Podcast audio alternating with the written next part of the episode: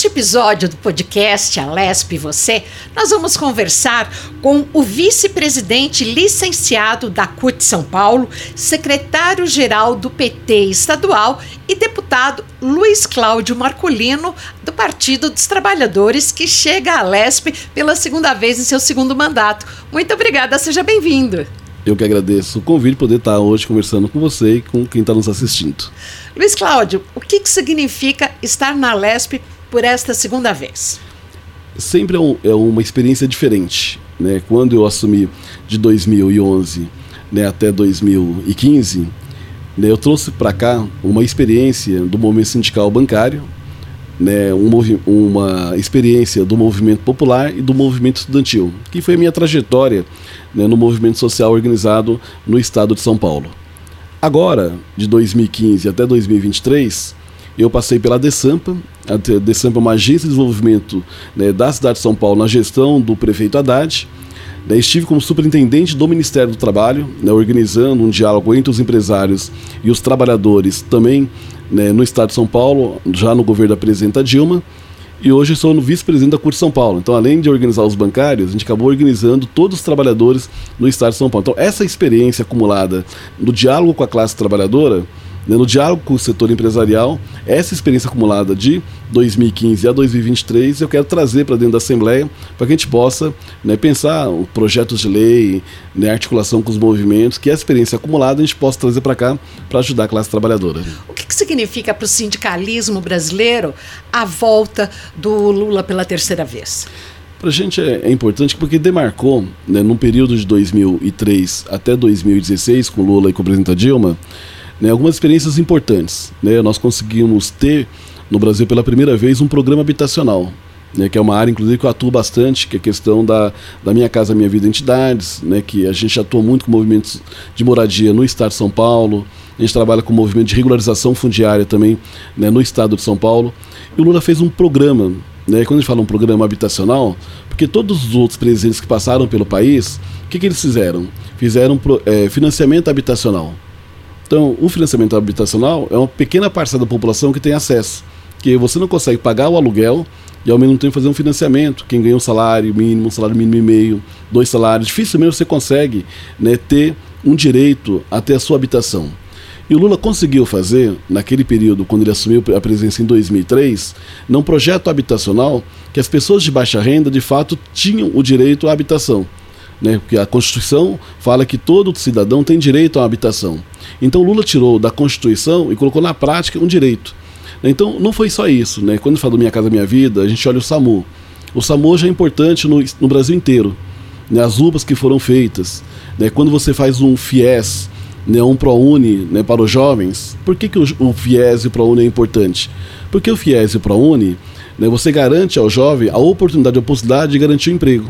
Quando eu entrei né, no Banco Itaú em 1989, era exigido né, o segundo grau.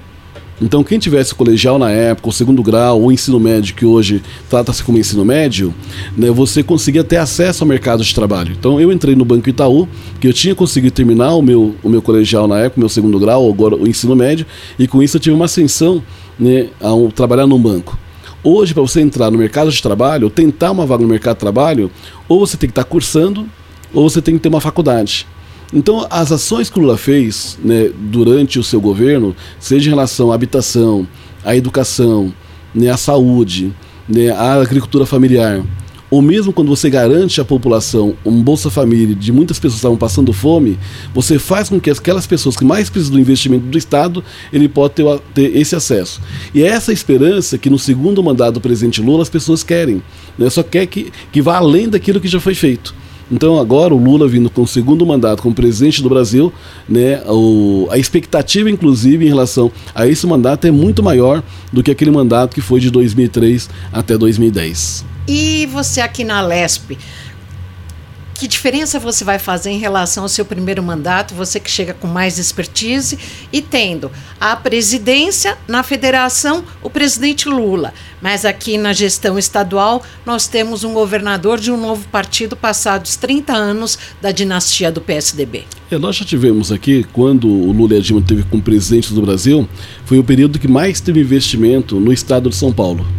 né, se você olhar uma comparação que eu sempre gosto de fazer, né, os oito anos do FHC, ele colocou apenas 4 bilhões e meio de investimento né, de infraestrutura no metrô e na CPTM. Nós, no Pacto Mobilidade, durante o governo da presidenta Dilma, colocamos mais de 25 bilhões. Né, quando você pega o Rodanel, só o Rodanel Trecho Norte, foi 4 bilhões do governo federal, 2 bilhões do, governo, do PAC Mobilidade, 2 bilhões do BNDES e 2 bilhões vinha do governo do estado de São Paulo.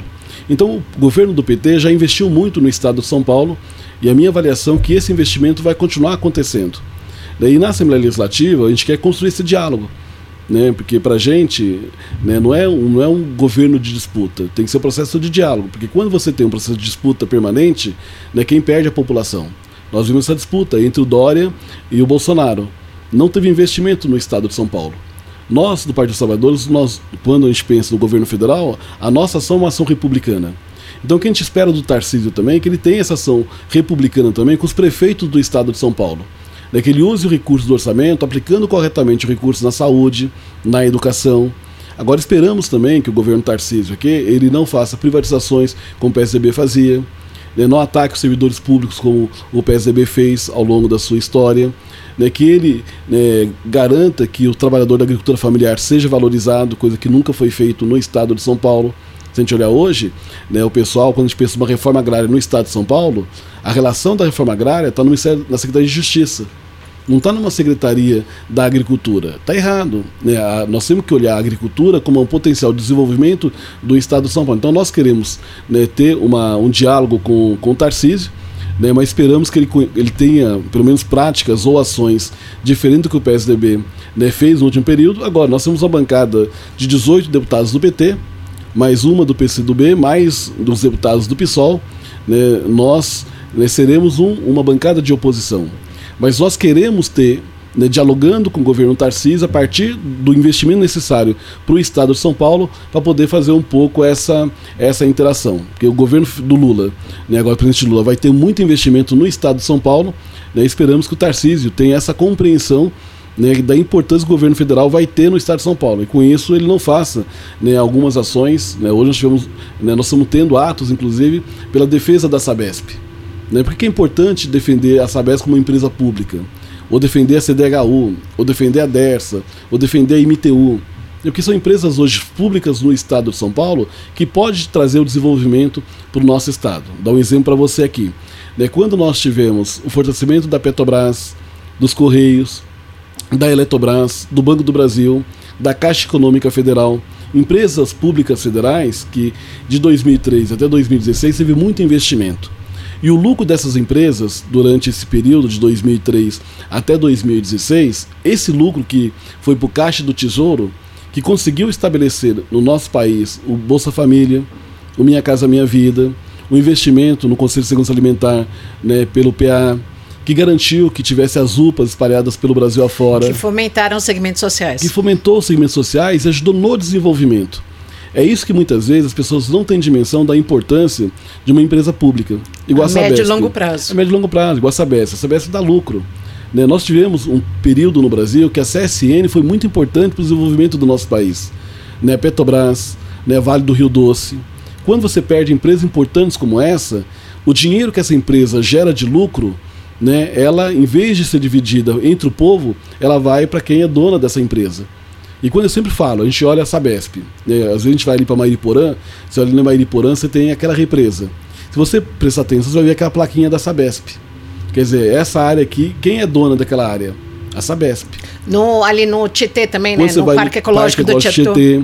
Quando você vai aqui na Guarapiranga, na Bini, você vai ver lá que tem uma plaquinha, né? Que aquela, aquele patrimônio, aquela área é uma área da Sabesp. Então, essa área da Sabesp é uma área que é nossa que é patrimônio do povo né, do estado de São Paulo. Né, quando a Sabesp foi construída. Eu visitei muita obra da Sabesp. Né, então você sabe que aqui no estado de São Paulo tem muita obra. Então quando a gente fala assim, quanto, quanto não custou para isso tornar uma empresa tão importante como a Sabesp? Que é a obra que, segundo os políticos, é uma obra que não dá voto, porque é, debaixo, é por debaixo da, é, do chão, né? Mas olha como é importante a Sabesp para a gente hoje no estado de São Paulo. Hoje tem muitas empresas que vêm para o estado de São Paulo, a primeira coisa que eles olham é a qualidade da água. Porque quando você vai fazer uma indústria automobilística, o que, que ela olha? né, eu preciso fazer depois a pintura do carro. Onde que vai ali vai água. Quando você vai fazer, né, muito, muitas indústrias, né, o principal produto dela é a água. A matéria-prima. Matéria-prima. Pega, pega o chocolate. Né, vamos imaginar uma indústria de chocolate que quer se instalar no estado de São Paulo. Ela vai olhar o quê? Para a qualidade da água. Então a água para a gente é muito importante. Não é só o, o preço da água, que o pessoal ah, vai aumentar o preço da água né, se a for, for privatizada. Vai aumentar? Vai. Só que ela vai mexer em toda a cadeia produtiva hoje do nosso estado, que às vezes a decisão dessa empresa é ir para Minas Gerais, é ir para o Rio de Janeiro, é ir para outros lugares, porque depende se você tem aqui uma gestão privada da água, o custo, inclusive, da admissão dessa água passa da mão, em vez de ser do Estado, ela passa a ser né, de um setor privado hoje no nosso Estado. Agora, deputado, uma coisa, a verdade seja dita, né? Que a Sabesp poderia trabalhar muito melhor a questão dos vazamentos, que se fala que, aí, segundo os especialistas, mais de 60% da água produzida na cidade é perdida pelos, pelos vazamentos que nós temos cidade afora. Isso é verdade, né? E não é só o vazamento, né? É investimento na prática. Porque assim, pelo lucro que a Sabesp tem. O, né? o vazamento, o consumo clandestino, é né? Isso, porque o que nós temos que pensar? Vou imaginar uma empresa pública, ela dá lucro. Mas vou imaginar, quem é que faz o investimento hoje né, a parte da Sabesp. É a parte que é estatal, a parte que é pública. Porque quem hoje tem ação da, da Sabesp, ela ganha lucro. Então, São os dividendos. Os dividendos. Então, assim, imagine, eu sou dono de uma parte da Sabesp, mas eu fico só com, com o bônus. O ônus de investimento fica para o Estado de São Paulo. Então, o que tem que fazer uma adequação é que os investimentos que a Sabesp tem que ter, ela tem que vir das duas partes, né, do setor público né, que é parte hoje que detém a Sabesp, e a parte do setor privado, porque a Sabesp é uma empresa que dá lucro. Nós estamos falando de mais de bilhões de reais todo ano que a Sabesp dá lucro. Agora, é só questão do vazamento ou das ligações clandestinas? Não. Nós temos regiões inteiras que pode potencializar o seu desenvolvimento a partir da Sabesp. Vamos pegar a região do, do litoral norte, Ubatuba, Caraguá. Lá ainda não tem 100% do esgoto tratado. É um absurdo. Né, a gente fala assim, ó, o PSDB está governando o Estado há 30 anos. A questão anos, dos emissários submarinos, né, de Santos, que começaram a ser construídos lá, acho que há 20, 30 anos. Você percebe o absurdo? Você tem muitas, muitas cidades hoje, aqui na Grande São Paulo, a gente estava conversando aqui em Perus, é um bairro ali do lado de Cajamar, né, lá a, o pessoal estava pagando né, a, o esgoto sem o esgoto estar tá tratado. Dizer, eles começaram uma ligação do esgoto, não concluíram a ligação do esgoto, mas estavam cobrando a população água e esgoto. A Sabesp? A Sabesp né, cobrando. Então, assim, você percebe que são alguns erros que são cometidos, né, ou mesmo algumas ligações que podia ter regularizado, ou mesmo fazer o saneamento básico em algumas regiões, porque se eu tenho 100% do esgoto tratado e 100% da água encanada, vai estar vai estar 100% da população pagando né, a, a, o esgoto e a água. A hora que você não faz isso, o pessoal paga só água, não paga o esgoto. Agora, você tem muitas cidades ainda no estado de São Paulo que ainda não tem o saneamento. Então, quando nós falamos da, da importância da Sabesp, nós não estamos falando só que ela tem que, ser, ela tem que ser uma empresa pública e o lucro que ela gera tem que ser reinvestido na própria empresa para trazer a qualidade né, que falo da água, inclusive com saneamento e com água tratada na casa de cada pessoa. Eu lembro que quando começou, era criança ainda, a gente tomava água da torneira. Sim. Né? E uma vez eu tive no Japão, e sabe qual que é a, a como eu falo, uma das qualidades deles, está escrito em todos os hotéis que tem lá, você pode tomar essa água da torneira, é uma água potável. Imagina se a gente voltar a ter isso de novo. Né, ter essa qualidade né, da Sabesp, inclusive você podendo tomar água potável como você tomava algumas décadas atrás. Então é possível né, manter a Sabesp como empresa pública e que o investimento, o lucro que a Sabesp gera hoje, que seja investido na própria empresa, não vem para o lucro né, hoje dos acionistas da Sabesp. Aqui no podcast da Lesp, o que a gente pode perceber é que o debate vai ser bom e olha, nós temos aí um personagem, um deputado um, que tem muito conhecimento por conta dessa questão aí da possível privatização da Sabesp, o deputado Luiz Cláudio Marcolino, que chega a casa para o seu segundo mandato. Como que o senhor tem tanto conhecimento dessa área? Na verdade, a gente vem acumulando ao longo de muito tempo né, o papel de, do Estado. Né, eu comecei a, a minha militância, eu, eu participei né, de uma comissão municipal de emprego, participei de uma comissão estadual de emprego e gente discutiu o desenvolvimento do Estado. Né? E quando eu estive aqui na Assembleia, eu fiz parte de um dos grupos que discutia as regiões metropolitanas, os aglomerados urbanos. Por quê? É importante quando você está no poder público você buscar soluções para que melhore a vida das pessoas. Daí a gente vê que muitas vezes, né, e quando eu falo da importância do diálogo também do governo do estado, do governo federal, porque o governo do estado ele tem uma capacidade de investimento de 30 bilhões por ano. É pouco para um estado do tamanho do nosso. Então, se você não tiver uma interação com o governo federal, no investimento vai ser um baixo investimento. E na minha formação de economia, eu sempre discuti muito a questão da, do desenvolvimento regional.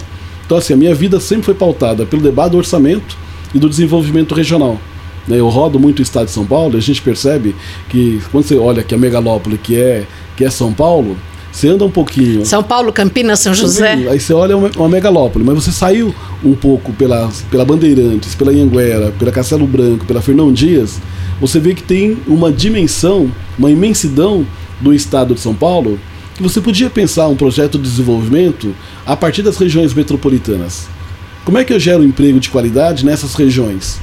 Né, como é que eu crio um mecanismo ou crio um, um, debate no estado de São Paulo né, que eu possa pensar o desenvolvimento de algumas regiões, né, que temos que preservar a agricultura, né, tem que preservar a pesca, em muitos, muitos lugares hoje que a pesca é importante para o estado, mas como é que eu trago o desenvolvimento também com, uma, com, uma, com desenvolvimento industrial? Dá para você fazer isso? É possível. Interior afora, a gente tem cidades dormitório, como a gente tem aqui no entorno da capital, como Franco da Rocha, Perus, é, entre outras? Em todas as regiões do estado nós temos. Que fala, como eu disse, nós temos regiões metropolitanas. Então a cidade, que a gente fala que sempre é a maior cidade, vamos pegar Rio Preto. Se você pegar no entorno de Rio Preto, quantas pessoas que não moram em outras cidades e trabalham em Rio Preto? Hum. Quando eu vou para Sorocaba, tem muitas pessoas que trabalham no entorno, mas moram no entorno e trabalham em Sorocaba. Quando eu olho para Presidente Prudente, né, a gente vê ali nas estradas, pega ali a.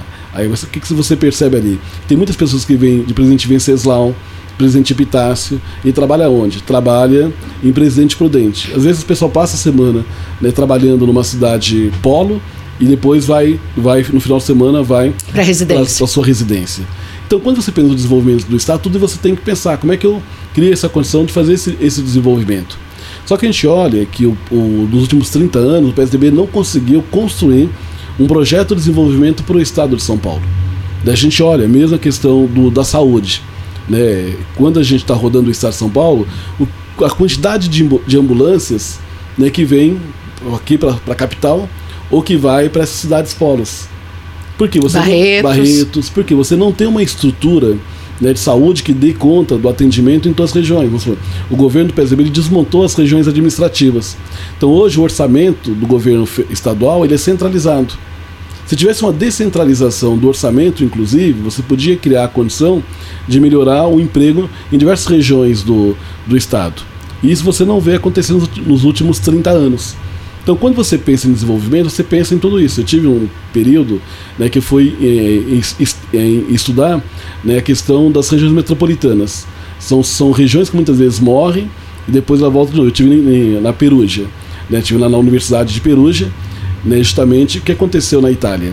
Você tem algumas regiões que eram regiões metropolitanas e depende do ciclo, né, ela pode né, ter uma expansão e sair do centro, ou ela pode voltar e se, e se estruturar no centro da, da, da, capital de novo. Vamos pegar a, a cidade de São Paulo. O que, que, a gente percebe? Às vezes o centro de São Paulo, né, os governos que estão prefeito ou governador, olha para o centro de São Paulo e fala assim: ah, não, nós vamos fazer agora um investimento, vamos levar toda a estrutura do serviço público. Você é contra a favor? Para o centro de São Paulo. Eu, eu acho que tem que ter uma combinação. Nós temos que desenvolver a cidade ou estar na sua totalidade. O centro tem que ser uma referência sempre. Né? Quando a gente viaja para alguns países, o centro sempre é uma referência. E é uma referência de desenvolvimento, que você pode ter gastronomia, você pode ter cultura, você pode ter moradia. Né? Então o centro tem que ser o centro nervoso que a gente fala das cidades. Mas eu não posso desenvolver o centro, como aqui na capital a gente desenvolve o centro expandido, e eu vou lá para Itaquera e não tem emprego. Né? Eu vou lá para a cidade de Tiradentes, não tem emprego. Eu vou lá para Perus, não tem emprego. Eu vou lá para Capão Redondo e não tem emprego. Então eu tenho que pensar né, criar a condição de desenvolver o centro, mas eu tenho que ir além do centro expandido. Isso vale para qualquer cidade, para qualquer, qualquer região metropolitana. Vamos para Jundiaí. Jundiaí hoje é uma região metropolitana. Só que você olha no entorno de Jundiaí, você tem algumas cidades que cresceram, que se desenvolveram. Agora, como é que eu faço para desenvolver aquelas cidades além de Jundiaí, né? além das cidades que tem, tem no entorno? Vou imaginar, quando a gente vai Ali na região de Jundiaí a gente tem, indo daqui para lá, tem Jundiaí à direita, Indaiatuba à esquerda, Campinas. Campinas, mas por exemplo, você tem Itupeva. Ali Itupeva, né, em 1991... Itupeva é depois de Campinas. Depois de Campinas. Você passa de Campinas, na verdade ele está antes, né? Porque ele está entre Jundiaí e Campinas. Ele está ali do lado esquerdo. Mas Itupeva, onde tem ali o Hop Hari, né, o Wet Wine, ah, sim. aquela região ali, em 98 nós temos um debate, veio o governo do estado, o Barelli inclusive era o secretário de... Walter Barelli. Walter Barelli, ele era o secretário na época, eu representava a CUT nessa Comissão Estadual de Emprego, nós começamos a debater aquela região ali ser uma área de entretenimento. Você pode ver que tem West, West, West Wide, você tem o Hop Harry, do outro lado você tem um hotel e você tem ali né, o, o, shopping de outlet. Shopping de outlet. Né? Catarina. Porque eles fizeram aquele movimento ali na época que era um, um padrão americano, que queriam trazer uma área de. Ali ia gerar muito emprego naquela região, principalmente para os jovens. Só que acabou acontecendo, o pessoal descobriu o projeto que tinha, o pessoal foi e comprou toda a área da região. A indústria imobiliária. Encareceu. O que aconteceu? Quer dizer, um projeto que tinha do desenvolvimento regional na época foi abortado. A mesma coisa no Porto. Nós tínhamos um debate em 98 que era a modernização do Porto. Cada governo que passa fala que vai modernizar o Porto e não moderniza.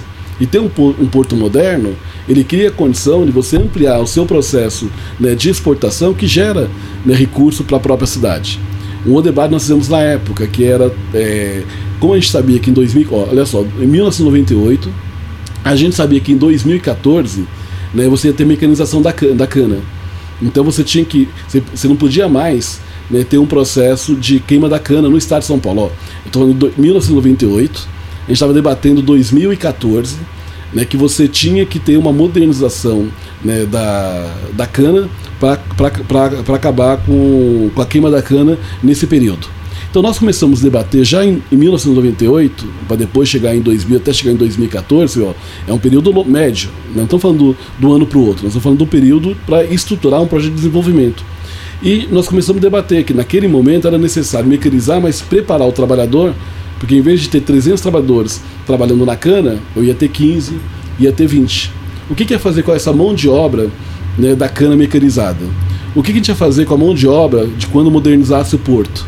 O que a gente ia fazer né, para gerar emprego, por exemplo, na região de Tupéva? Então, nós fazíamos um debate, os trabalhadores, os empresários, o governo, e nós perdemos né, essa como eu falo, estratégia de fazer um debate de forma tripartite, porque todos nós queremos desenvolvimento. Assim, a minha experiência do movimento sindical eu nunca atuei no movimento sindical só defendendo o direito do trabalhador. Eu sempre defendi o direito do trabalhador, do emprego do trabalhador, as condições de trabalho, mas eu sempre quis discutir junto aos, aos trabalhadores que eu sempre representei, a questão da saúde, da educação, do transporte, do meio ambiente, porque o trabalhador, ele trabalha numa empresa, mas ele mora num bairro.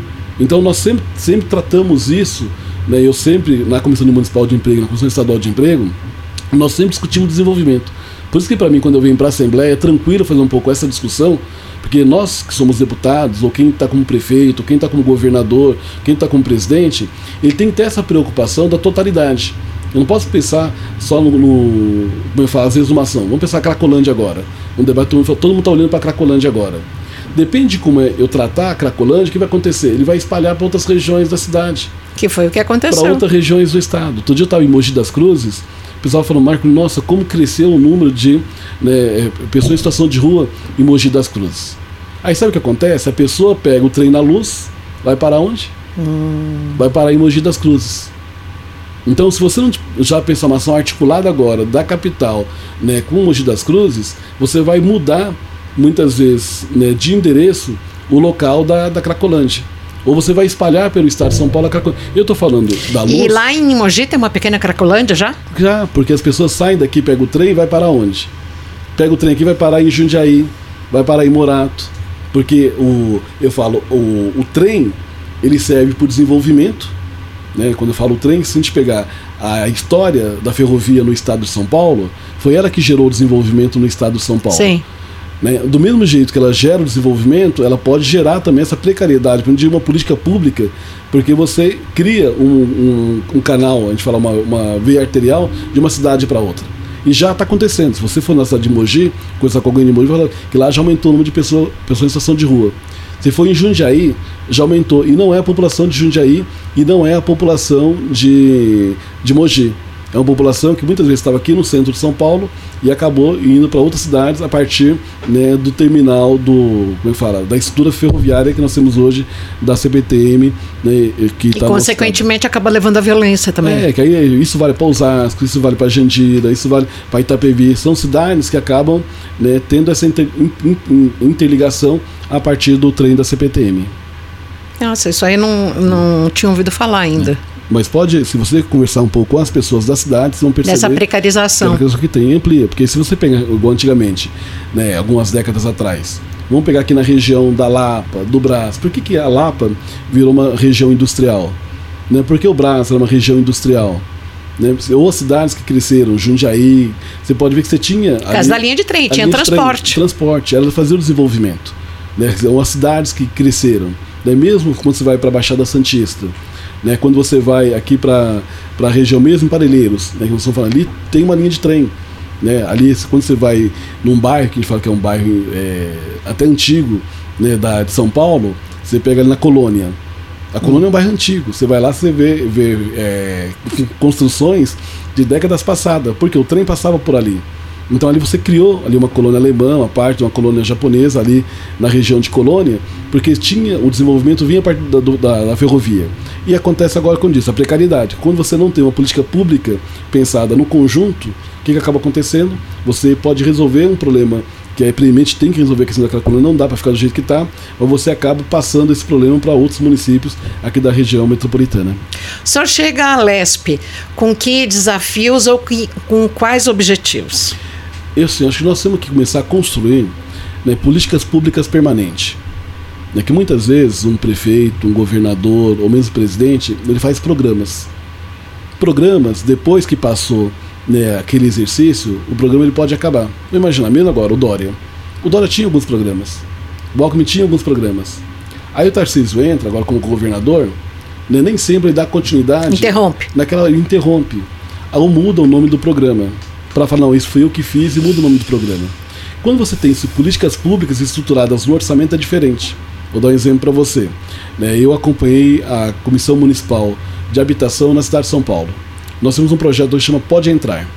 Nesse projeto Pode Entrar, tem no orçamento do município agora, da cidade de São Paulo, recurso no orçamento para que todo ano você possa construir né, é, casas né, que eu falo que são casas de, não de baixa renda, mas ca, casas né, que, que cons, consiga resolver o déficit habitacional.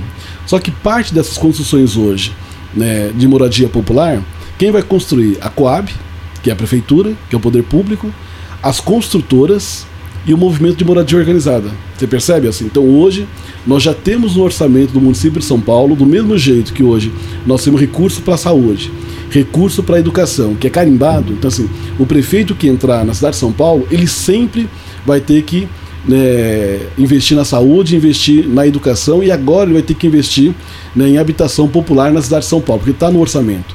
Qual que, qual que é a briga que nós vamos ter na cidade de São Paulo todo ano? É para aumentar o percentual do orçamento para diminuir o déficit habitacional. Isso tem que valer para o Estado de São Paulo. Então eu quero dialogar aqui na Assembleia Legislativa que alguns programas que tem no governo do estado de São Paulo ele tem que virar lei. Ele não pode ficar como programa. Não importa o governador que passe pelo estado de São Paulo, ele tem que ter uma obrigatoriedade por exemplo, de investir na assistência social, de investir na cultura, de investir no esporte. Porque se eu tenho um recurso carimbado e determinado no orçamento, o que, que o grupo organizado no estado vai fazer? Ele vai brigar para que aquele orçamento seja cada vez maior. Só que muitas vezes, ah, vou fazer um plano de, da educação de 10, 20 anos. Então eu sei que daqui 10, 20 anos eu posso ir preparando e estruturando né, um plano para cultura, né, um plano né, para ampliar a questão do esporte. Eu posso começar a preparar um plano voltado para o idoso no estado de São Paulo. Outro dia eu estava conversando com alguns bairros e o pessoal fala, ah, Marcolino, mas aqui, aqui na Zona Sul né, não tem é, programa para idoso que a gente vê acontecendo lá na Zona Leste. E você vê na Zona Leste, pode ver que tem muitos projetos para idoso. Aí você fala assim, ó, o Brás, a região do Belém. Essa região, né, mesmo Tatuapé, né, que você tem, assim, é, são bairros antigos, a Lapa, são bairros que são bairros que foram criados há muito mais tempo.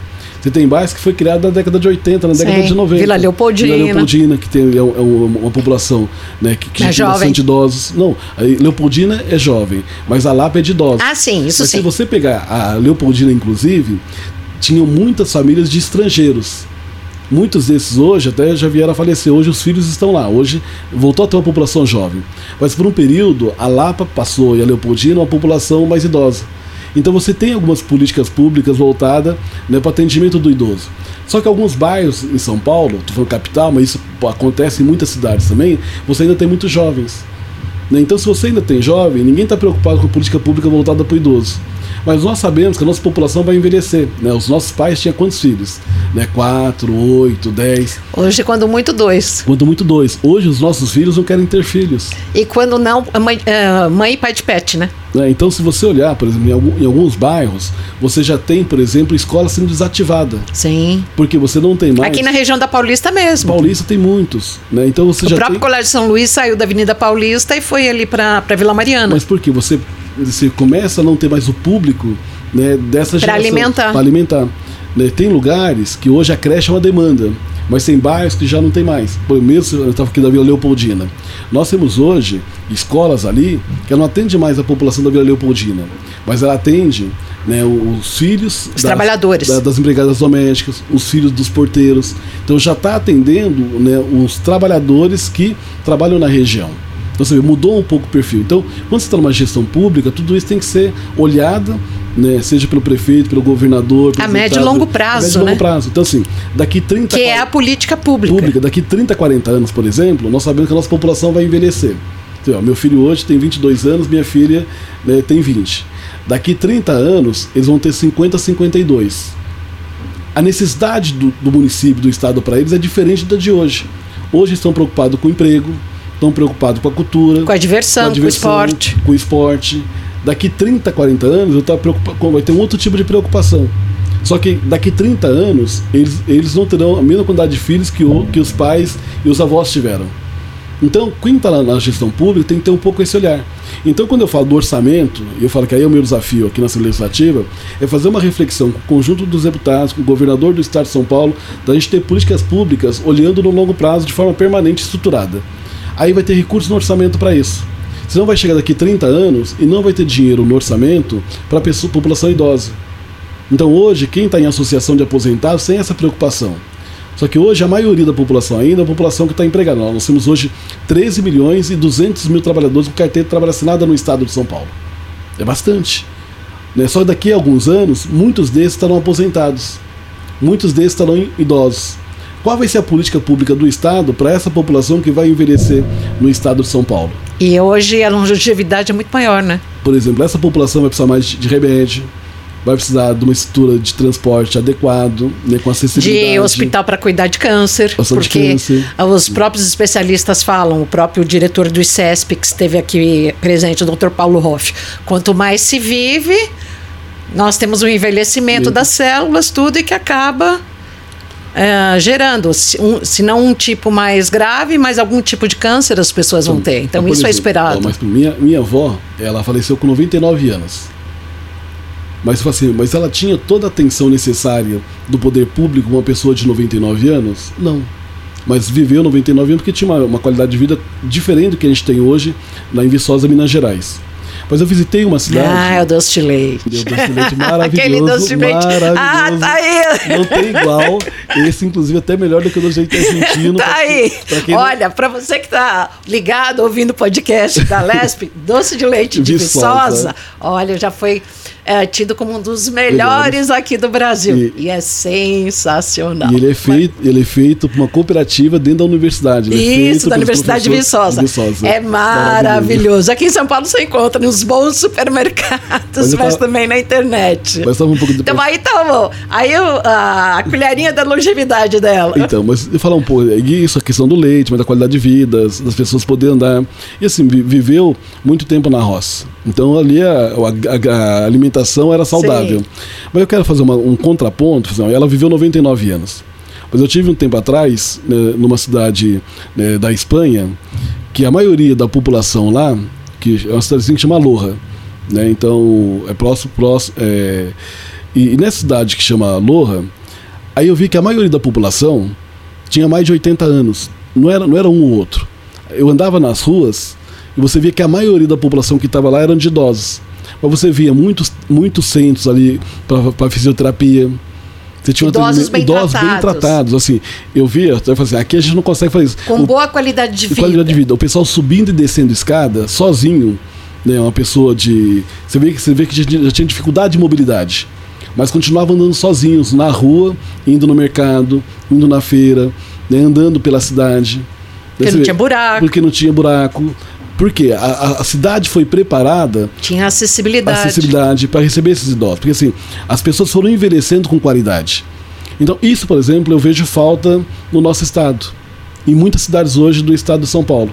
Né, a gente, quando é jovem, né, a gente vai construir uma casa, o que a gente quer fazer é construir um sobrado. Quando você começa a envelhecer. Ai, o joelho! Aí você começa a pensar: nossa, se eu soubesse, eu não tinha feito um sobrado, eu tinha construído uma casa térrea. Né? São coisas que eu falo que a mesma cultura brasileira, nós vamos começar a entender isso com, com o tempo. Agora, como é que eu consigo organizar, por exemplo, um bairro, quando a gente vai para Capão Redondo, né, quando a gente vai nas comunidades, a gente vai nas favelas, é uma casa em cima da outra. Né, então, quando você está no poder público, você tem que pensar tudo isso. Né? Às vezes a pessoa fala, ah, eu vou pegar e vou fazer aqui um projeto habitacional. Aí eu tiro uma pessoa de uma região de risco, né, que de fato é uma dificuldade que tinha. Aí eu levo a pessoa para um lugar né, que tenha lá, às vezes, um prédio de seis andares sem elevador. Aí sim, vamos pensar daqui 20, 30, 40 anos para essa família que foi desapropriada de uma região de área de risco e está morando num prédio agora, né, com, com, com, sem elevador de 5, 6 andares, ou até de 4 andares. E você mora no é, último não, eu tô andar. Achando, eu tô achando curioso você falar em 6 andares. Eu sei é. que até 4 tem, tem mas 6 andares tem nunca vi. Tem alguns 6 que você não nunca tem. Vi né? Vamos pegar a estrutura do Singapura. Você pode ver que a estrutura do Singapura, a maioria deles tem cinco ou seis andares, depende do lugar que você está. E muitas vezes não tem, você tem escada. Mas imagina que você mora no quarto andar, ou que você mora no quinto andar. Ou que você mora no quarto, no quinto andar, por exemplo, de um prédio habitacional, quem mora no primeiro está tranquilo. E quem mora no quinto? Então, imagina, nós temos hoje uma população que são pessoas com deficiência. Né, quando eu penso em projeto habitacional, eu tenho que garantir que um percentual daquelas vagas que está sendo feita para um projeto habitacional tem que ser para pessoa com deficiência e os primeiros andares, se você não tiver elevador, tem que ser para essa população. Então, quando a gente fala em poder público, é tudo isso, quando a gente fala de uma inclusão. Aí você falou do meu desafio. O meu desafio na Assembleia é que a gente consiga pensar em tudo isso. Eu não quero só apresentar um projeto habitacional, no caso, vamos no governo do Estado de São Paulo, se o governo está querendo acabar com a CDHU. A CDHU é importante, porque nós ainda não temos, ainda temos gente que ainda paga aluguel e que precisa do apoio do Estado para ter a sua casa. Então, mas só que a hora que for pensar um projeto habitacional né, da CDHU, o mesmo da Casa Paulista, tem que criar a condição que aquele apartamento ele atenda todas as necessidades que tem hoje da demanda do Estado de São Paulo. É, você acha que já andou bastante no Estado de São Paulo também? No outro dia estava em Pindamonhangaba e achei maravilhoso. Hoje já tem muitos lugares. Né, as casas são casas muito bem feitas, né, as casinhas da CDHU lá, todas elas com. Como é que fala? Com. Não era energia solar, mas ela já tinha uma estrutura de energia que garantia né, o, o, consumo de energia das, das famílias. Então já, já era pensado, quer dizer, você já tinha uma proposta. Essa autonomia. Essa autonomia né, para essas famílias. Né, você pode pensar um projeto habitacional que já tem uma creche, que já tem escola, que já tem uma estrutura de comércio porque quando eu penso no projeto de habitação, eu penso na casa, mas a pessoa tem que comprar, tem que ir na farmácia, tem que ir na padaria, tem que ir no comércio. Viver. Viver.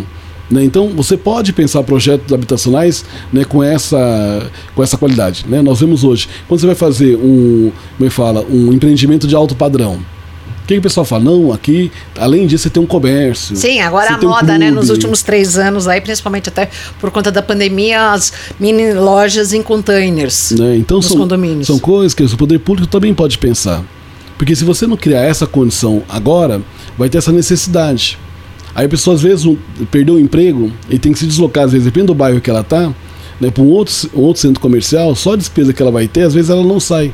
Então são, são dificuldades que o poder público tem que pensar né, o, é, outra demanda que a gente vê no estado de São Paulo são a questão das perícias, né, que a gente fala do o pessoal que trabalha hoje com, com, com, perícia quando tem um acidente nas estradas. IML, por exemplo. Hum. Não tem IML no estado inteiro. Pelo falar, Marco, às vezes a gente morre uma pessoa aqui na cidade atropelada, você tem que esperar vir uma pessoa de uma outra cidade para fazer a perícia né, para depois ir, ir para o ML numa outra cidade. Às vezes a pessoa fica A ali, defasagem é muito é grande. muito grande. Negócio assim, Na, na Polícia Civil, na Polícia, Polícia Civil, Científica. científica. Agora, como é que você tem um, um estado como o estado de São Paulo, o estado mais rico da nação, você não consegue ter uma estrutura ainda no estado de São Paulo, né, hoje, dos peritos, para poder fazer esse atendimento no estado como um todo? É impensável. Então, assim, são coisas que a gente vê no dia a dia, nas construções das nossas campanhas, nas idas nos estados, e esse é um papel do Estado. Quer dizer, o município não consegue sozinho, por exemplo, estruturar uma ação como essa. Né? Mesmo os bombeiros. Né? Se você pegar o bombeiro, eu te- fiquei um período como superintendente do Ministério do Trabalho, aqui no estado de São Paulo. E aí nós fomos conver- foi logo naquele período que teve aquele acidente lá no Guarujá. Não sei se você lembra. Teve lá uma, um, um, um que estourou de amônia e espalhou amônia Lembro, lembro, naquela- na lembro. região lá. Aquilo foi desesperador. Aí nós fomos atrás, na época, dialogando com os bombeiros da região.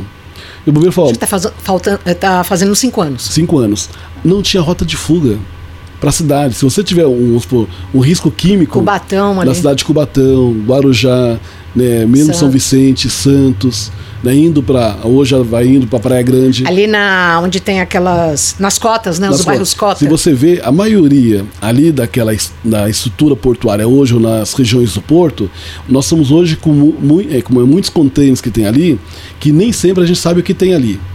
Você tem, às vezes, indústrias que às vezes vai, leva para lá, quer dizer, acaba. Tem a petroquímica. a petroquímica, não só, mas eu falo assim, mas mesmo indústrias químicas hoje que acabam fazendo exportação ou importação e fica parado muitas vezes ali nesses portos secos que nós chamamos, não tem uma fiscalização hoje, por exemplo, dessa região.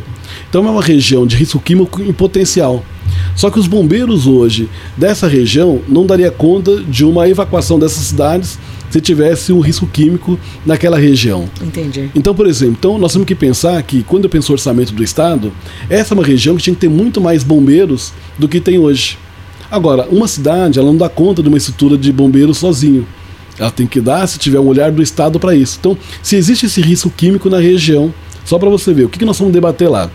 Eu estou discutindo agora como parlamentar. Eu estou como superintendente do Ministério do Trabalho. O pessoal falou, Marcolino, a gente não consegue, com grupos que nós temos hoje, de fiscais do Ministério do Trabalho, fiscalizar todas essas empresas e fiscalizar a empresa de construção civil, fiscalizar os portos, fiscalizar né, os outros, os outros, as outras empresas da região. Então nós temos que fazer uma, aqui uma força-tarefa, tem que ter uma compreensão né, de todos os sindicatos da região, que nós vamos ficar um período fiscalizando todas essas, es- essas empresas de contêineres que tem hoje, de Porto Seco, na região, que tem risco químico, para a gente pensar um plano né, para a região como um todo. Então eu fui debater como superintendente do Ministério do Trabalho né, com os sindicatos naquela região, para o pessoal ter uma compreensão que durante um período o Ministério do Trabalho ia fazer toda uma, uma força-tarefa para fazer o levantamento de todas as empresas que tinham naquela região, fazer a fiscalização para diminuir o risco, o risco químico da cidade. Só que depois que eu saí da superintendência do Ministério do Trabalho, esse projeto parou. Então é um problema que tem hoje sério e assim, eu afirmo aqui, né, o corpo de bombeiro que tem nessa região né, do litoral hoje de São Paulo não dá conta do eventual risco químico que tiver na região. Tanto é que os bombeiros civis lá das empresas particulares do entorno ajudaram bastante, né? Ajudaram bastante. Mas se a gente pensar, a nossa estrutura pública hoje não dá conta. Entendi. Por exemplo, se você tiver, por onde nós vamos, nós vamos correr? Quantas estradas tem? Por onde vai escoar Por a onde vai população? escoar a população? Então, quando a gente pensa no governo do Estado de São Paulo, ou nessa integração entre as cidades, e a região da Baixada é uma região metropolitana, isso tem que estar colocado na ordem do dia, não é? Ah, eu criei uma região metropolitana, legal. Mas como é que esse fundo metropolitano vai cuidar? Cada região é diferente. Vamos pegar a região metropolitana, né, hoje, tanto de. pega de Campinas, né, ou mesmo de Jundiaí. Aquela região, está falando da Sabesp. Aquela região, pegando Rio Claro, Piracicaba, né, mesmo Corderoba, aquela região é uma região riquíssima de água. Araraquara. Pirassununga, Pirassununga. É uma, uma região é, riquíssima. Quando a gente fala em, em água, ali tem o aquífero. Como é que nós vamos pensar o desenvolvimento daquela região, na região metropolitana, levando em consideração o que nós temos de riqueza né, naquela região? Negócio de Santos. Né, ou a região de Sorocaba, que hoje virou uma região metropolitana. Onde tem um aglomerado urbano ou uma região metropolitana, como é que você pensa de forma diferenciada? Senão não cresce, senão não desenvolve. Então, quando eu comecei, me perguntou como é, qual que é o meu desafio, é transformar esse, esse debate que nós estamos colocando hoje aqui em política pública efetiva e que a população ela possa participar desse processo de discussão. E dá para fazer, porque quem é que mora na Baixada Santista? Quem mora na região de Campinas? Quem é que mora na so- so- região de Sorocaba? Essas pessoas, ou Ribeirão Preto, ou Rio Preto, Né? Hoje você pegar é, Presidente Prudente. O governo, por exemplo, tem lá, o, foi feito um hospital do câncer, que sempre a referência qual que era? Barretos. Aí foi feito um hospital do câncer maravilhoso lá em, em Presidente Prudente. Agora, por que, que foi feito um hospital em Presidente Prudente do câncer? Essa região de Presidente Epitácio, né, de Presidente Venceslau, Venceslau. mesmo a região, é aquela região, uma região que tem muito agrotóxico, uma região que está na divisa ali com Mato Grosso. Hum. Então, a quantidade de pessoas com câncer é muito grande. Não é à toa que foi feito o hospital do câncer lá. Só que está fechando. Olha só, o hospital do câncer, que foi feito em Presidente Prudente, é uma região que depende muito né, da. Só que assim, o governo federal não investiu, o governo do estado não investiu. Quem está segurando lá é o setor privado, né, estão tentando fazer um movimento do setor privado tentar segurar. Esses dias, a gente estava agora em plena campanha, demitiram acho que 200 profissionais. A maioria dos leitos estão fechados. Então, se é importante para o Estado, e por que, que foi feito o hospital com aquela referência? Porque precisa. Senão não teria sido construído, não teria sido feito. Agora, como é que eu mantenho? um hospital como esse. Precisa do governo federal, do governo do estado, do governo municipal ou regional para fazer esse hospital funcionar. Agora um detalhe, o senhor falou da questão de hospitais, né? A gente não precisa ir muito longe para ver andar inteiro fechado. Aqui no HC a gente tem. Por quê? Porque a tabela do SUS de 15 anos atrás não comporta mais o que se pagava uma cirurgia, hoje paga uma gase, paga um cotonete. Por isso você tem que adequar a tabela. E não é só adequar a tabela. Do mesmo que nós falamos aqui, às vezes, da, lá da Sabesp, que às vezes tem, né, tem muito recurso da saúde que ele é, ele é desviado e não é aplicado corretamente. Então tem que acompanhar melhor a gestão do SUS. É Mas qual a chance do, do, governo federal atualizar essa Eu acho que é grande, porque tem que ter uma reflexão e um debate com a população né, da importância que o SUS tem. Vou imaginar, meu pai ele teve um AVC, ele está na cidade de Viçosa. Aí não tinha, dos três é, neurocirurgião que tinha lá, um na época estava com dengue, um estava de férias, né, e o outro por algum motivo não estava na cidade. Aí ele teve primeiro um AVC isquêmico, depois teve um AVC hemorrágico. Ele, ele, saiu né, de Viçosa e foi até Ubá, que é uma cidade próxima, para fazer. O cirurgião que atendeu ele é um dos melhores cirurgiões que tem de, de, de, Minas Gerais, né, que, é, que é da cidade de Ubá. Ele está no sistema de saúde há mais de 30 anos. Meu pai foi operado, mesmo com, com, com AVC hemorrágico, e hoje está tá bem. Que bom. Né, que ele sobreviveu e o médico falou assim: é, é o risco dele falecer é muito grande, né, hoje está vivo, está bem, que ele teve algumas sequelas, mas se não fosse o médico do SUS, né, lá na cidade de Ubá, meu pai teria falecido, como muitas pessoas hoje morrem no estado de São Paulo. Porque às vezes o pessoal olha, olha para o convênio médico né? E o convênio médico está nas grandes cidades. Né? Muitas cidades do interior dependem unicamente do, do, do, do SUS. Sim. Né? E quem, quem são os melhores médicos? Pegar o melhor ortopedista em qualquer cidade no interior é do SUS. Né? Pegar um fisiatra, se pegar um neurocirurgião, é do SUS, porque ele está ali há 20, 30 anos atendendo pelo SUS. Né? Então, muitas vezes, o pessoal queixando a questão do SUS, a tabela do SUS é importante, né? Mas o SUS ele é muito importante hoje para o Brasil como um todo. Então ele tem que ser fortalecido, tem que ter mais recurso do governo federal no Sistema Único de Saúde. Não é só a, adequar a tabela SUS, é para criar a condição de você ter melhores estruturas espalhadas pelo estado de São Paulo, pelo Brasil afora, para que você possa né, não ter essa preocupação. Tem, tem, que ter recurso do SUS nesse hospital de presente prudente. Não dá para deixar morrer a míngua. Você percebe? Não é só atualizar a tabela do SUS, é uma referência. Vamos ver aqui. Mesmo o Hospital do Servidor, né, aqui do Estado. Se você olhar o Hospital do Servidor, ele tem os melhores equipamentos, tem o melhor maquinário, tem os melhores médicos. Mas, por exemplo, não tem hoje, no caso do, de, do, do IANSP, que uma contrapartida do governo do estado para que né, o, o IANSP pudesse melhor, funcionar né, com, uma, com uma qualidade melhor, com uma eficiência melhor.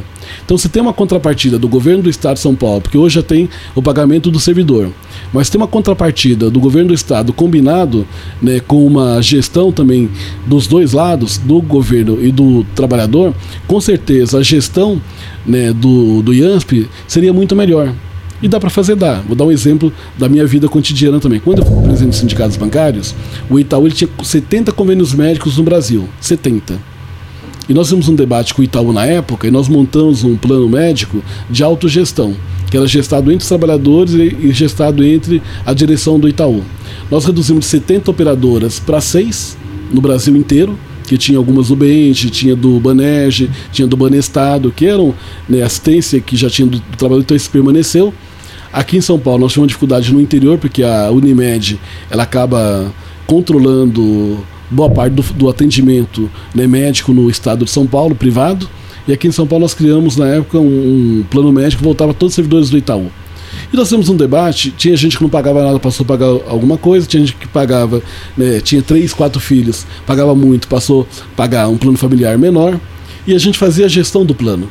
Então, se a gente conseguir fazer uma gestão né, de um plano privado, por que, que o trabalhador ou o servidor público não pode estar né, tá junto com o governo do Estado fazendo a gestão do IANSP? Está errado, tem que ter uma gestão compartilhada, porque o trabalhador ele vai moderar a sua utilização, ele vai estar tá pagando, e já paga hoje, pelo, pelo, pelo convênio de saúde hoje, que é o IANSP, e você daria uma qualidade melhor, porque hoje, se você pegar o IANSP, tem os melhores maquinários, tem os melhores médicos, mas o que está faltando ali é gestão. E não é só no IANSP, isso falta em muitos hospitais no estado de São Paulo. Gestão e pagamento, né? E pagamento. Por isso que eu falo, é, para mim, o desafio hoje, né, vindo como deputado estadual, é fazer essas reflexões no parlamento e transformar isso como algo permanente. Né, porque a gestão pública não pode ser algo temporário. Aí entrou um governador e falou assim: ah, eu quero fazer isso, aquilo. Não, vamos fazer algo que, que é obrigatório, porque hoje o custeio da máquina pública já é grande. Eu falei assim: ó, nós vamos, nós, o governo do estado vai ter só 30 bilhões de reais para investimento, de um orçamento de 317 bilhões de reais. É pouco 30 bilhões para desenvolver o estado de São Paulo. Só se eu não usar corretamente ou não olhar isso ao longo, ao longo prazo, eu vou entro aqui e falo assim, não, eu posso fazer tudo, não pode. Então o que, que pode fazer com eficiência com qualidade que vai aumentar o investimento? Por exemplo, se eu fizer um melhor desenvolvimento do Estado, mais gente vai estar empregada, mais gente vai estar pagando imposto, mais gente vai estar consumindo e esse dinheiro vai entrar mais recursos no governo do estado. Então, esse orçamento que hoje é de 317 bilhões, ele pode virar 600 bilhões, por exemplo, com, com, a, com a estratégia eficiente de crescimento do estado. Né? Mais gente trabalhando e pagando imposto, esse dinheiro vai voltar para a gente. Né? Pega imposto de renda. Nós somos que tem que corrigir a tabela do imposto de renda e eu defendo que tem que corrigir a tabela do imposto de renda porque quem ganha pouco está pagando imposto de renda. Só que nós queremos que muito mais gente pague imposto de renda, mas desde que a tabela seja corrigida. Mas, por exemplo, se eu fizer um movimento do imposto de renda, quando eu pago o imposto de renda, quem é, quem é que, que, que arrecada o imposto de renda? O governo federal. Para onde é que vai o dinheiro do imposto de renda depois? Uma, 25% vai para o município e 25% vai para o Estado. Eu que pago imposto de renda, ou nós que pagamos imposto de renda. Nós sabemos esse recurso é aplicado? Porque vou imaginar, o imposto de renda, vamos por quem mora na capital né, a gente que o dinheiro vai para o governo federal. Uma parte volta para o Estado, uma, uma parte volta para o município. A população do Estado, do município de São Paulo tem que saber que aquele recurso que ele paga está voltando e tem que voltar em benefício para ele. Pega o IPVA. Né, pega uma cidade aqui de Itaquaquecetuba. Lá em Itaquaquecetuba, a pessoa emplacou o carro em Itaquaquecetuba. 50% do valor do IPVA fica no município e 50% fica para o Estado. Então aquela pessoa de Itaquaquecetuba, né, se ele está pagando IPVA, não fica tudo na mão do Estado uma parte volta para o município de Itacoaxetuba. Que teoricamente teria que ser teoricamente, adequado para melhorias viárias, viárias na região. Mas, por exemplo, aí o, o, a população de Itacoaxetuba ele cobra de quem? Do governador que desconta o IPVA. Mas só que metade desse IPVA vai para onde? Para o município. município. E aí o prefeito faz então, aí cara só, de paisagem. Só que, a, só que assim, se a população tiver o domínio né, sobre arrecadação e o que retorna para o município, né, ele começa a cobrar também do poder público local que haja uma, mais investimento. Então a gente estava conversando com os prefeitos, né, agora no estado de São Paulo, e é grave. É que muitas cidades do estado de São Paulo, no Brasil inteiro, quando foi feito o censo, né, o censo não conseguiu conversar com todo mundo. Esse agora. Agora.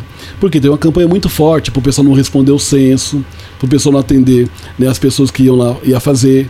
Isso houve uma campanha fortíssima. Então tem muita cidade que o pessoal não não não respondeu. Está acontecendo agora. Vai entrar agora a distribuição do recurso para os municípios da saúde, vai cortar. da educação, vai reduzir. Porque a base que você tem para fazer o repasse né, obrigatório é a questão do censo. Como o censo não foi feito né, adequadamente. Né, adequadamente, vai ter muito município que vai perder recurso. E o que vale como referência é o censo que foi feito agora. Você percebe? Ah, é mais uma precarização. Mais uma precarização que você tem. Mas você percebe que às vezes uma ação de um determinado presidente ou de um grupo político né, no país fazendo uma ação, que isso não ajudou. Quer dizer, quantos municípios não perdeu a arrecadação porque o censo não foi feito corretamente? Agora, se todo mundo tivesse respondido o censo, você teria ali uma realidade da, da, da cidade, E qualquer ação que você vai fazer, seja em, em relação à saúde, educação, mobilidade, cultura, você sabe com quem você está conversando. Hoje você vai ter que pensar agora uma forma de resolver esse problema. Então já tem muitos prefeitos entrando na justiça. Porque aí o pessoal fala assim, eu conversei com alguns prefeitos, fala, Marcolino, mas aqui só as pessoas que eu atendo aqui no CRAS né, é mais do que o censo, o censo, o censo apresentou. Isso vale muito para cidades pequenas. Né? Ele fez lá, ele tem lá uma quantidade de pessoas que é atendida pelo programa social da cidade, seja ele estadual ou federal, só que o censo apresentou uma quantidade menor do que habitante. Porque uma coisa é o eleitoral, que muitas vezes você mora numa. É, você nasceu numa cidade, você cresceu na cidade, aí quando você chega na adolescência, você muda de cidade. Sim. Só que você não muda o seu título. Você fala, eu quero continuar votando na minha cidade. Então, isso sempre aconteceu. Tem algumas cidades que o número de eleitor é maior do que o número de habitante. Entendi. Só que agora o que, que está acontecendo? Quando você vai fazer o censo, que é o que faz, que vale para você montar a política pública na, na, prefeitura, você depende dessa informação. Como muita gente não respondeu, tem muitas cidades hoje são cidades rurais. Às vezes você tem um, um centrinho, né, mas muita gente mora no, na, no sítio, mora nas fazendas. Esse pessoal não, não respondeu o censo.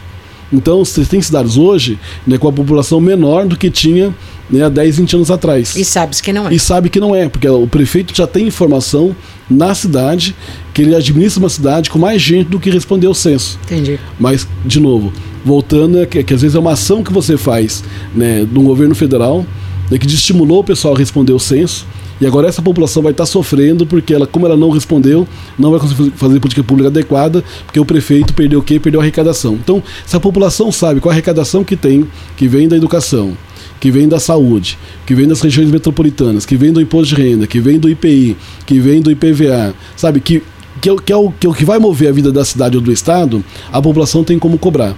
Então, de novo, o desafio que a população entenda né, que o dinheiro que ele paga de imposto tem que voltar em qualidade de vida para aquela pessoa que mora naquela cidade. E esse é um desafio que na, na, na, no debate do orçamento a gente quer colocar. Deputado, rapidamente, dois assuntos. O senhor, quer, quer, o senhor planeja é, pleitear o funcionamento do metrô 24 horas por dia, não só o metrô, mas todo e qualquer tipo de transporte? Então, porque isso já é possível. Se a gente pensar o metrô na cidade de São Paulo, ele já funciona 24 horas em algumas partes do mundo. E nós temos aqui em São Paulo, nós temos, quando vai para a Zona Leste, eu tenho o metrô e tenho a CPTM. São dois ramais que eles andam praticamente juntos. Se eu pegar a linha da Vila Madalena até a Chácara Clabim, se você pegar o tempo entre uma linha e outra, nós estamos falando de meia hora. Então nós não estamos defendendo que o transporte tem que funcionar 24 horas, de 3 em 3 minutos, de 2 em 2 minutos. Nós sabemos que à noite a quantidade de pessoas que utilizam o trem é menor. Então dá para você fazer uma adequação do trem funcionar 24 horas, o metrô funcionar 24 horas. Porque hoje, que horas ele para? Uma da manhã, ele para né? uma da manhã. E retoma às quatro. Às quatro. Você percebe que fala, ah, mas é um tempo de manutenção.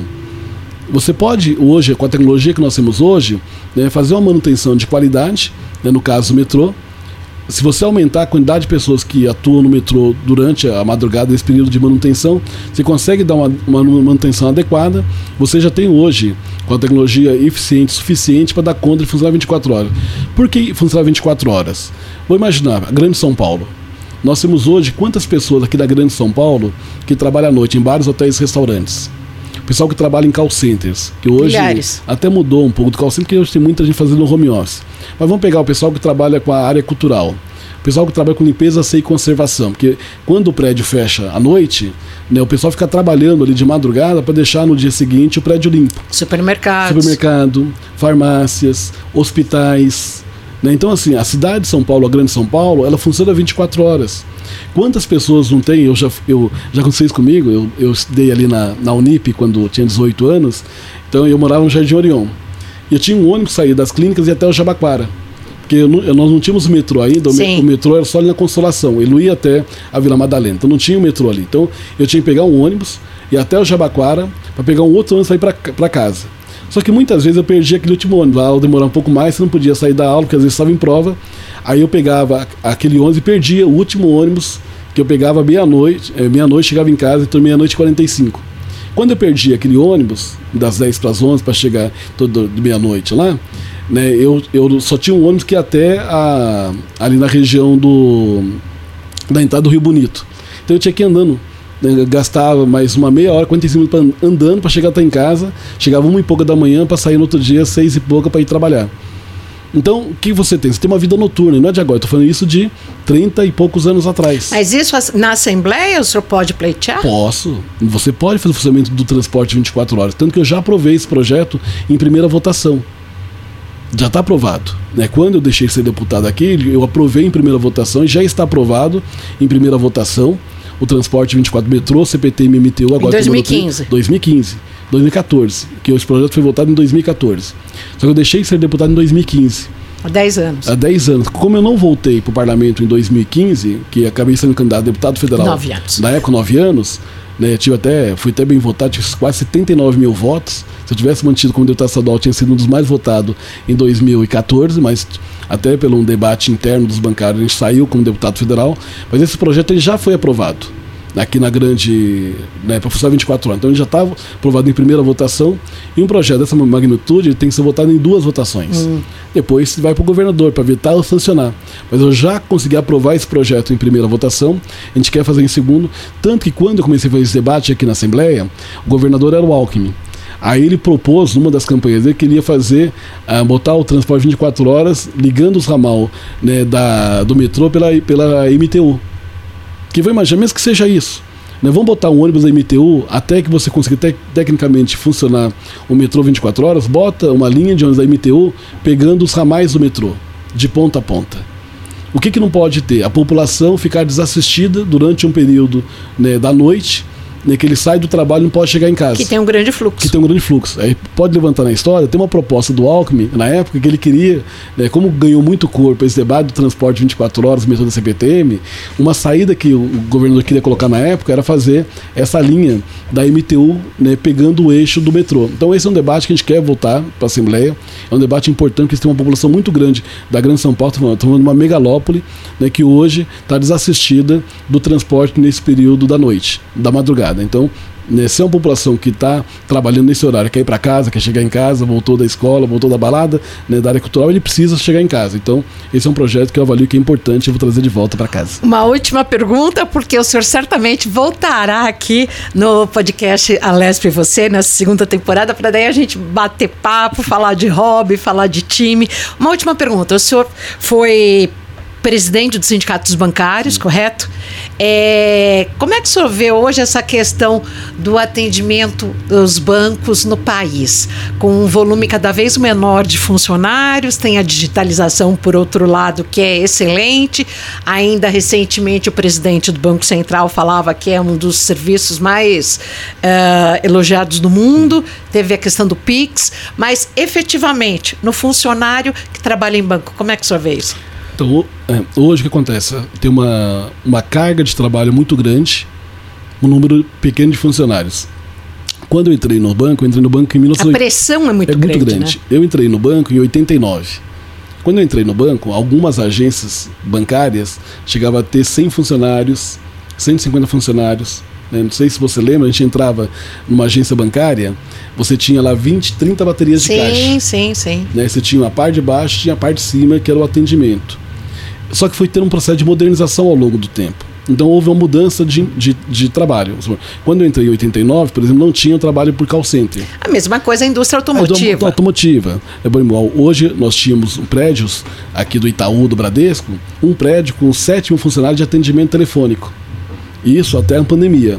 Agora, boa parte desse pessoal está trabalhando em casa em home Eu office. Eu conheço em, em, uh, várias pessoas que trabalham na área de TI de bancos que fazem home office. Por exemplo, na ATI, por exemplo, na década de 90, era uma área pequenininha dentro do banco. Então, toda essa mudança tecnológica que teve os bancos, eles tiveram que montar uma estrutura de TI. Então, se migrou ou criou um, um o CESEC emprego, do Banco do Brasil, CESEC na Marginal. do Banco do Brasil na Marginal.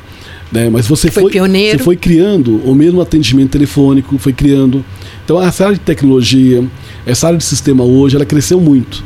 Né? Então, assim, aquela área que era só do caixa e do escriturário, que antigamente eu lembro quando a minha primeira minha caderneta de poupança, eu ia na agência bancária, a pessoa anotava na minha caderneta e anotava no banco.